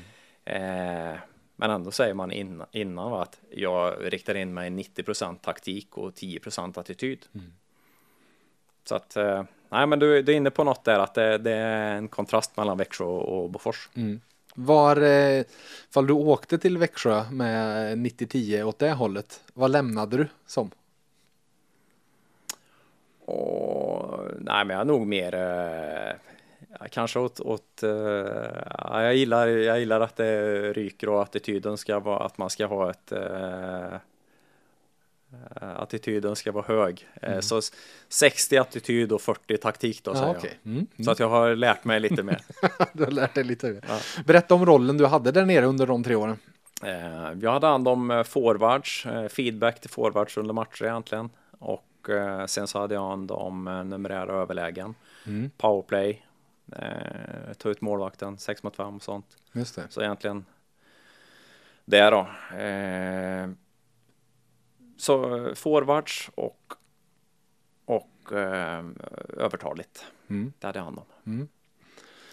Du kom till ett lag som var mästare. Som mm. sagt, Jörgen hade vunnit guld och sen hade ni ju två faktiskt ganska kämpiga år. Mm. Eh, första, eh, dina första två där nere med, vad var det? Första året sjua tror jag och ut i kvarten. Mm. Och andra året tia och det var ju corona året. Mm. Så det tog, ja fast det hade ju tagit slut för er i vilket fall då ja. Eller hur? Tia, då får... Nej! Nej, Nej då får man ju eh, spela play-in. ja. ja. Just det. Just det. Elvan är det ja. ja, ja exakt. Ja. Just det. Det tog slut med att Jesper Olofsson gjorde alla mål. Kommer du ihåg den matchen? Ja, den var en vidrig match. Otroligt tråkig. Det var ju den matchen, eh, sista matchen. Eh, Färjestad nere i Vida mm. Arena. Mm. publiken fick väl egentligen det var väl, kom det på morgonen där att det inte skulle mm. komma någon publik. Mm. Jag tror jag hade någon, någon kompis som skulle komma ner ifrån Karlstad och komma Aha. ner till Växjö den matchen. Och han sa, tror du att det inte kanske blir någon match eller? Nej, nej, nej, kör och kom ner, sa jag på, ja. jag tror jag var på förmiddagen liksom. Och sen small det bara till och så ja. var det ja, tomt i hallen och det var tyst och nej, den var, den var vidrig. Mm. Sen så lärde man sig det där och, och, mm. och spela matcher med utan publik. Mm. Eh, och det är jäkla dåligt egentligen att lära sig ja, det, för det var, ju, det var ju inget härligt på så sätt. Men, eh, en sjuk normalitet. Ja. Mm. Nej men, eh, ja, vad var frågan? Nej, vi bara pratade om att det var egentligen, ni hade lite, två lite sämre år. Ja. Men däremot så fick du avsluta på topp, givetvis. Ja, ja. Hur, hur ser du på de tre åren och, och vad, du, vad du tar med dig därifrån? Eh, nej men mycket, framförallt så man märker att det är ett snap upp i, i proffsighet på, på spelare tycker jag. Mm. Eh, det är och sen så just allvaret, alltså spelare som tjänar mycket pengar, det blir en helt annan, tar hand om sig på ett sätt. De, de, de är en, de ser sig kanske mycket som en produkt. Mm. Eh, eh, lite annorlunda kanske, men sen samtidigt är det vanliga människor också. Så att, mm. Och det är samma oavsett vilken nivå man är tränare på eller vad man spelar på så är det samma, samma problem, samma grejer som, som är ändå mm. som man behöver handskas med. Men det är bara att man kanske behöver göra det på lite olika sätt eh, beroende på vilka individerna är. Mm. Men eh, det, det, ja, det är samma lika. Vad var det som klaffade i fjol? Eh, målvakterna tyckte att vi hade en mm. bra ingång till, till säsongen med att eh, vi behöver bygga upp målvakterna igen. Vi hade ju haft fast hela tiden. Ja, Sveriges det. bästa målvakt ja. som man pratar om eh, och det kanske han är också. Eller var, får jag säga, när han slutade. Men mm. eh, vi hade Kärlgren som var med och, och utmanade där. Just deras, deras lugn i kassen var viktigt. Eh, vi hade bra... Vad var, för... Innan du går vidare, ja. för vad var nyckeln? För du sa precis här när vi pratade om Färjestad att ja. de har en av Europas kanske bästa målvakter, men han har än inte sett ut som det för att det har så mycket. Och det är klart, ni har haft Viktor Fast alla år. Ja. Så det var ju samma. Vad var, vad var skillnaden försvarsmässigt sista året mot de första två? Nej, men eh, jag, jag tror att vi, han visste mycket mer vart skotten kom. Det var inte lika Alltså från efter ett guld så kommer man, det är många som tycker att de är lite bättre än vad de är, mm. som du säger. Mm. Nu ska jag producera mer poäng och vara, ett mer, vara en mer offensiv mm. spelare. Men det är, inte det, som är, det är inte det som vinner guld, utan det gäller att eh, vi hade inför säsongen ett, eh, alltså ett otroligt arbete eh, innan guldsäsongen som, som vi la ner för hur vi skulle göra för att bli ett bättre lag igen. Mm.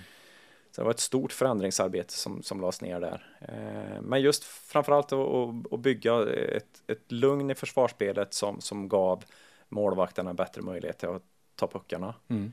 Eh, sen fick vi in bra försvarsklipper uh, under, under hand. Vi är Melart där då. Folin. Som Folin som alltså när han kom in så ändrade han jättemycket. Hans sätt att, att vara på betydde jättemycket för, för mm. laget. Eh, vi hade en, en eh, som alltid när man ska lyckas så behöver man ha så här unga spelare som, som tar stora kliv mm. som Växjö hade gjort eh, Elias Pettersson året till exempel. Mm. Att man får någon sån som blommar. Förra året så hade vi ju kanske Pontus Holmberg, mm. eh, Kala och Sylvegård som, mm. som, som en tredje kedja som liksom fick den där skjutsen. Eh, och det är så viktigt att få sådana spelare att blomma ut. Mm. Eh, det, det gör mycket för laget. Växjö vinner guld var tredje år, det är sanningen i svensk hockey för det har de gjort. Ja. De får väl, eh, det är väl sanningen tills de motbevisar den åt ett eller annat håll. Ja. Eh, och det är tre guld med tre lite olika lagbyggen då för Sam Hallam under alla år han har haft där nere. Vad är Sam Hallams hemlighet? Eh, lugnet, mm. tycker jag. Eh, lugnet utåt, kanske jag ska säga. Eh, jag tror inte det är någon som har sett liksom Sam utifrån så, som att han stressar upp sig på något sätt, utan han har helt, hela tiden ett lugn. Eh, sen när jag kom dit så blev jag förvånad över hur mycket hockey han har lärt sig under åren från, från att jag hade träffat honom i, i och varit spelare, mm. spelat tillsammans. Han lärt sig otroligt mycket hockey eh, och kan det. Ja, grym på, på spelet ishockey. Mm. Eh, men lugnet, taktiken och uh, sen hur han, han handskas med, med, alltså som tränare så behöver man vara bra på så jäkla många grejer. Man mm. säger att det finns ingen som är bra på så här många grejer. Men, men jag tycker Sam är uppe och, och gnager på högsta betyg i alla delar eh, mm. för att vara en bra tränare. Mm. Och det, det, är den här mångsidigheten som, som gör honom bra. Du fick inte vara kvar efter eh, tredje året för du hade det treårskontrakt som gick ut. Mm. Eh, fall jag tittar på det utifrån så ser det nästan ut som Växjö har det som eh, idé att de, för det är ju Sam och Fredrik Hellgren. Hellgren var ju där ett antal år före Sam till och med. Mm. Som har varit där sen elva brann eller någonting. Men det känns nästan som de har som taktik att tredjedelen i tränarstaben ska bytas ut lite då och då för att skapa något nytt. Mm. Ja, nej, det har väl varit så. Eh, och det är väl efter SM-gulden då. Ja, just det. De byter efter gulden ja. Ja, nej, skämt åsido. Nej, men, eh, nej, men det finns väl så. Nu, som det ser ut nu så är ju Sams sista år på kontrakt just det. och eh, det är väl ingen som vet vad han kommer göra nästa år. Alla vet väl att vad han än gör så kommer han ha ganska mycket att välja på efter Ja. de här åren. Nej, men och i det läget de är nu så är det ju att de eh, vill ha en, en för den, om det ska komma in en ny så, så ska det vara en intränad, eh, nu har ju Ram och Mm. Fredde där som, som har varit där länge så då blir det ju någon slags, då vet man vad, vad Växjö, Mm. de, de har lättare att hålla i den röda tråden då om man skulle dra. Eh, för egen del så kände jag att jag hade varit där tre, jag hade tre års kontrakt. Mm. Eh, jag hade familjen på, i Karlskoga.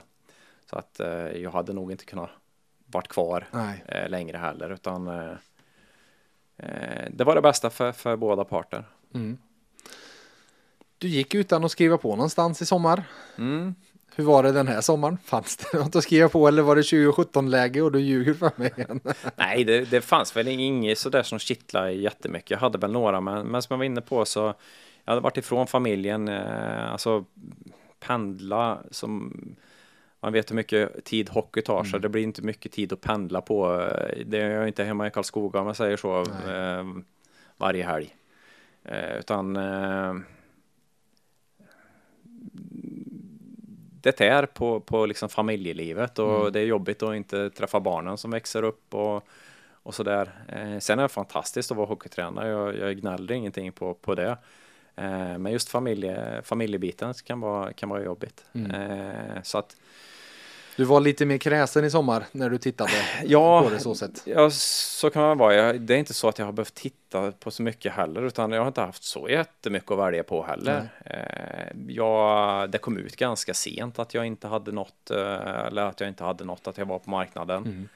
Eh, så hade jag varit mer ego så hade jag kanske slagit på trumman och visat Läckt upp ut att, det. Ja, Nej, men så, så där är ju um, men, men för min del så har jag mått bra av att ha varit hemma och fått lite distans och kunna se på hockeyn med ett större perspektiv uppifrån mer. Hur tänker du framåt då? Kring, kring tränardelen? Ja, det är det jag brinner för och, och, och eh, eh, förhoppningsvis så, så hittar jag något som, som eh, kittlar bra och som jag kan ta till mig och eh, jobba vidare med hockeyn. Du var huvudansvarig i BIK, eller Bofors. Du Mm. var assisterande i Växjö. Var ser du dig själv? Var, Mm. Är du en huvudtränare eller en assisterande? Nej, men jag, är ett, jag är i ett läge där man inte riktigt vet och, Ja. och det är viktigt för mig att, att nischa mig eh, så att jag kanske jag kanske ser mig på ett sätt mer huvudtränare på så sätt att jag brinner för ledarskapsfrågor. Som assisterande tränare i SHL så är man kanske mer eh, specialtränare. Eh, man går in, Skills. ja men det, det är powerplay och det är forwards, är det den grejen. Det handlar inte så mycket om ledarskap egentligen Nej. eh, i det stora hela. Man pratar för hel grupp utan man har sina grabbar och jobbar lite mer med dem. Eh, men nej, tanken har slagit mig att vad ska jag göra? Ska jag vara assisterande eller ska jag vara, vara headcoach? Men det, jag får se. Det låter inte som att du kommer fram till något svar på nej, frågan. nej, men, men Det är ju eh, dumt att säga något fall det är Ja. bättre att hålla båda vägarna öppna. Ja, jo, så är det väl alltid. Du, eh, likväl om, om det skulle fortsätta här och gå illa så kan Färjestad oavsett vad de vill eller inte tvingas eh, till en förändring på tränarsidan här. Är det någonting som skulle vara intressant? Jag tror att de kommer klara det bra som de har det nu. Eh, Det var svaret. Mm. Mm, mm. Det går inte så långt till Karlstad i alla fall. nej, det gick, vad tog det? Jag åkte hit idag, 45 minuter tar Ja, just det. Mm. Mm. Ja, vi får se vad som händer. Ledarskap. 2017, jag pratade om den intervjun när, eh, när jag var hos dig inför säsongen då. Och då pratade vi lite om ledarskap. Eh, du pratade om eh, Pelle Bäckman, du pratade om Sam och du pratade om Strumpan som, eh, som dina eh, och hur du liksom har tagit av dem. Eh, du pratade om, om hur du såg dig själv som en mix av, eh, av eh, allihop och så vidare. Eh, du sa så här, jag är ganska lugn. Sen gillar jag att jobba med gruppen. Jag skulle säga att gruppdynamik, psykologi eh, är något som är min styrka. Jag försöker att bygga en grupp. Är det mycket samma som du skulle svara fyra år senare på det viktigaste i ledarskap?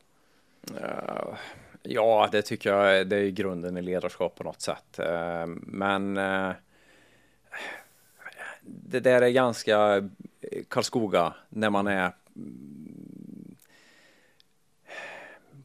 på SHL-nivå som jag har varit nu så är det kanske lite mer bygga grupp och få det där drivet. Det är svårare mm. eh, med, med ett lag där du har alltså råproffs eller vad ska man kalla dem. Mm. Eh, en del brinner inte för, för, eh, för laget på det här sättet, det måste man förstå. Mm. Eh, de har helt andra agender.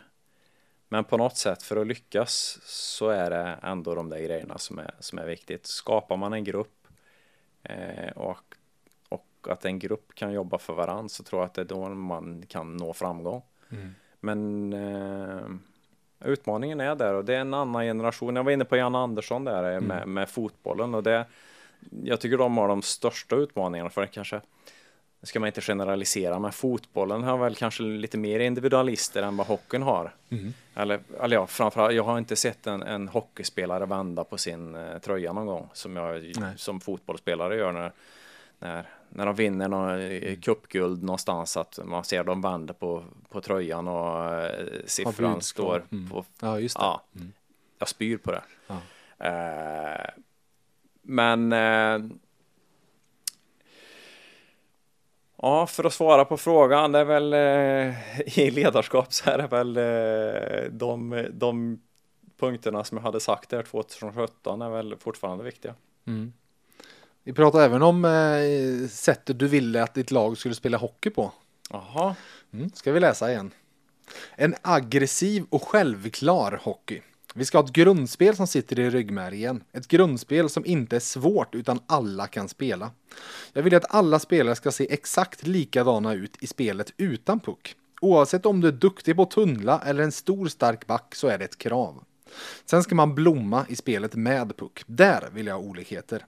Där vi försöker styra upp, eh, där vi försöker styra upp, eh, där man ska kunna göra, eller så här ska jag säga, där vi försöker att styra upp är att man ska kunna göra allting i så hög fart som möjligt. Mm. Får jag klippa ut det där sen och ta ja, med och sätta på absolut. mitt CV? Mm, mm. Det låter ju bra. Ja, visst gör det. Nej, men just då eh, det är att alla ska se likadana ut i spelet utan puck, det tycker jag är... Det köper jag. Jag köper alla punkter. Alltså, jag tycker det är jättebra. Mm. Eh, nej, men det är just att har man inte pucken så, så måste man försvara sig allihopa mm. på samma sätt eh, som en enhet. Eh, det spelar ingen roll vilka skills du har framåt, för just där kanske skillen, man, man ser att spelare sticker ut, det är ju framförallt i spel med pucken, mm. att, få, eh, att spelare är olik, olikheter. Mm. Men, men i spelet utan puck så måste vi agera som ett lag, som, som en enhet och, och göra det svårt för motståndaren. Då, så den där delen har inte, dina tankegångar därifrån har inte förändrats så mycket av de tre SHL-åren? Nej, det tycker jag inte. Nu kommer jag inte ihåg alla punkter du läste där. Du, du läste någon mer punkt som var... Ja, det var att det ska framåt ska det vara olika. Ja, men det defensivt ska sitta i ryggmärgen. Där ska ja. alla göra samma. Framåt mer eh, friheter, men där du tryckte på var att eh, det som sker framåt ska ske i hög fart. Ja. Nej, men eh,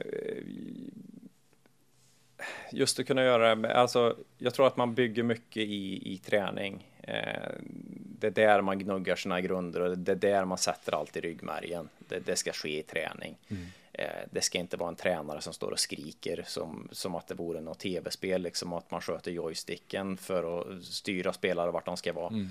Det, det, det, ska man träna så att det sitter. Eh, och just att kunna göra grejer i så hög fart som möjligt, det, det tror jag, alltså hockeyn kommer bli snabbare och snabbare men eh,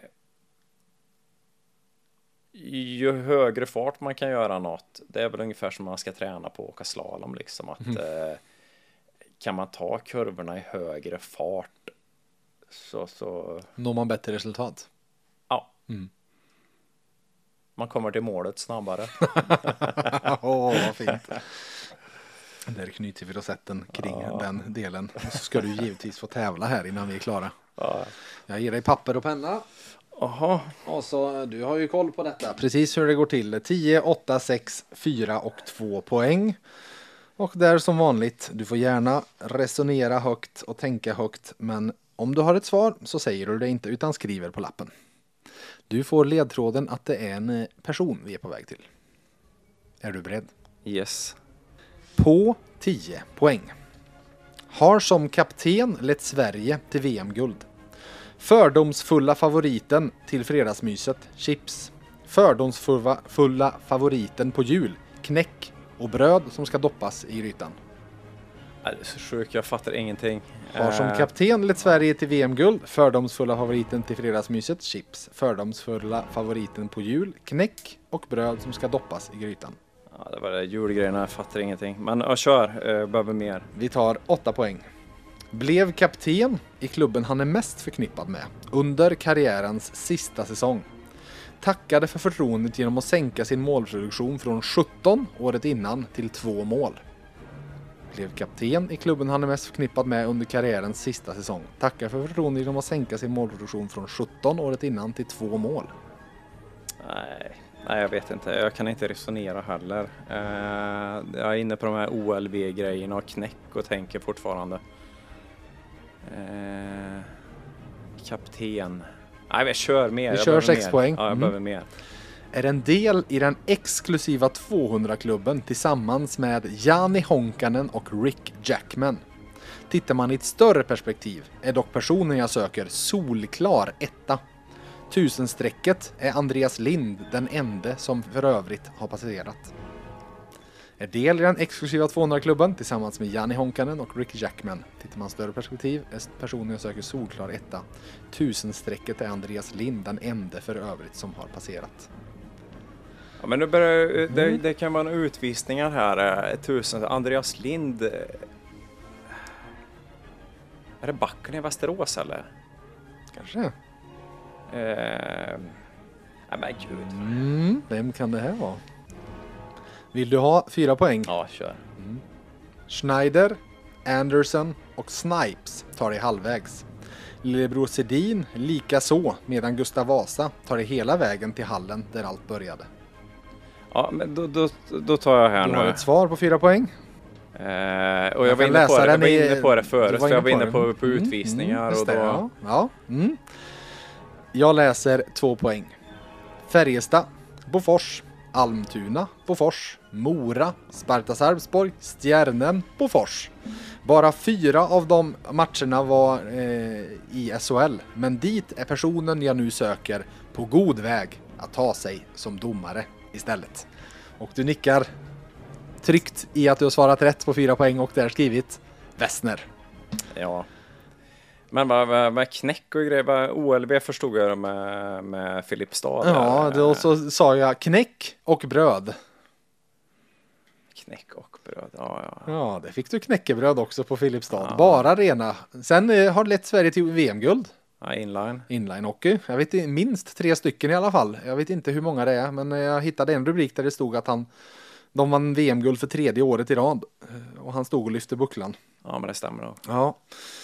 Eh, och sen som sagt, han blev ju kapten i eh, Bofors sista året Mm. och tackade för förtroendet genom att sänka sin målproduktion från 17 till 2 mål. Fan, där hade jag kunnat ta det. Ja, jag tycker nästan det. Jag tycker nästan det. Sen exklusiva 200-klubben då. Tre Ja. spelare genom tiderna som han når upp till 200, 200. utvisningar på en säsong. Exakt. Ja. Han och Janni Honkanen och Rick Jackman. Men som sagt, Andreas Lind är den enda för övrigt, förutom Daniel Western, som passerat tusenstrecket. Ja, och det Men var ju Västerås, eh, Ja. Andreas Lind. Ja. Western är ganska solklar etta. Jag var inne på Bengt-Åke Gustafsson när, när, du sa, när du sa det här med OLV. Just det. Då tänkte jag på båge. Båg. Mm. Ja. Bi- ja. Tack för den, den ska jag ta i senare träning. Eller tävling. Sen var det lite Wes, du fick ju Wesley Schneider och eh, Wes Anderson och Wesley Snipes. Det är ju lite Wes där till, tar det halvvägs. Lillebror Sedin. Det har man ju koll på, Daniel är lillebror. Jag tänkte, vem, vem är det? Jag, Exakt, hade, ja. men du fick ju du, 50 ja, jag hade redan uppe det ja. Ja. Och sen Gustav Vasa tar det hela vägen till hallen där allt börjar. Vasahallen. Mm, en fin hall det. Mm. Och sen fick ni alla klubbar och eh, hur eh, att han eh, gör det så bra som domare, var det väntat för dig? Eh, ja, Eller, blev på- du förvånad när du överhuvudtaget hörde att han skulle satsa på att bli nej, domare? Nej, Eh, det blev jag inte. Nej, men det handlar ju om att ha en, vara jäkligt, vara så normal som möjligt. alltså, nu är ju inte han så normal som möjligt kanske, men, men, men just på, ute på rinken där det, där, där det är lite hetta och sådär, där eh, han blir inte uppstressad över det, Nej. utan han, han är duktig att handskas med heta situationer. Och eh, det, är väl, det är väl det som är hans styrka. Mm. Eh, sen så tycker jag att han har även växt som skridskoåkare. Jaha, du ser. Mm. Bättre bakåtåkning nu eller? Ja, det kanske är att han har lagt på sig några kilo också så att det, det får jämvikt, det blir någon balans i det där. Ja. Mm. Mm. Du Tobias, stort tack att du ville komma till VF Hockey. Tack själv, vad kul. eh, fyra poäng, vad känner du om det? Ja, jag hade eh, kunnat ta på, på sexan där, men jag... Du var lite feg. Mm. Med visningarna, utvisningarna. Eh, men i, i början var jag så väck så jag får vara nöjd med fyran då. Mm, mm. Till er lyssnare, eh, jag sa det att nu på måndag kommer det ingen eh, veckans lagpodd. Det har ju inte spelats några matcher så då kan vi inte ta ut något veckans lag och de är ju bara fyra på landslaget sa vi så att det blir ju fel att plocka ut bara dem. Eh, men eh, VF Hockey återkommer om en och en halv vecka ungefär igen. Eh, tills dess får ni ha det så gott.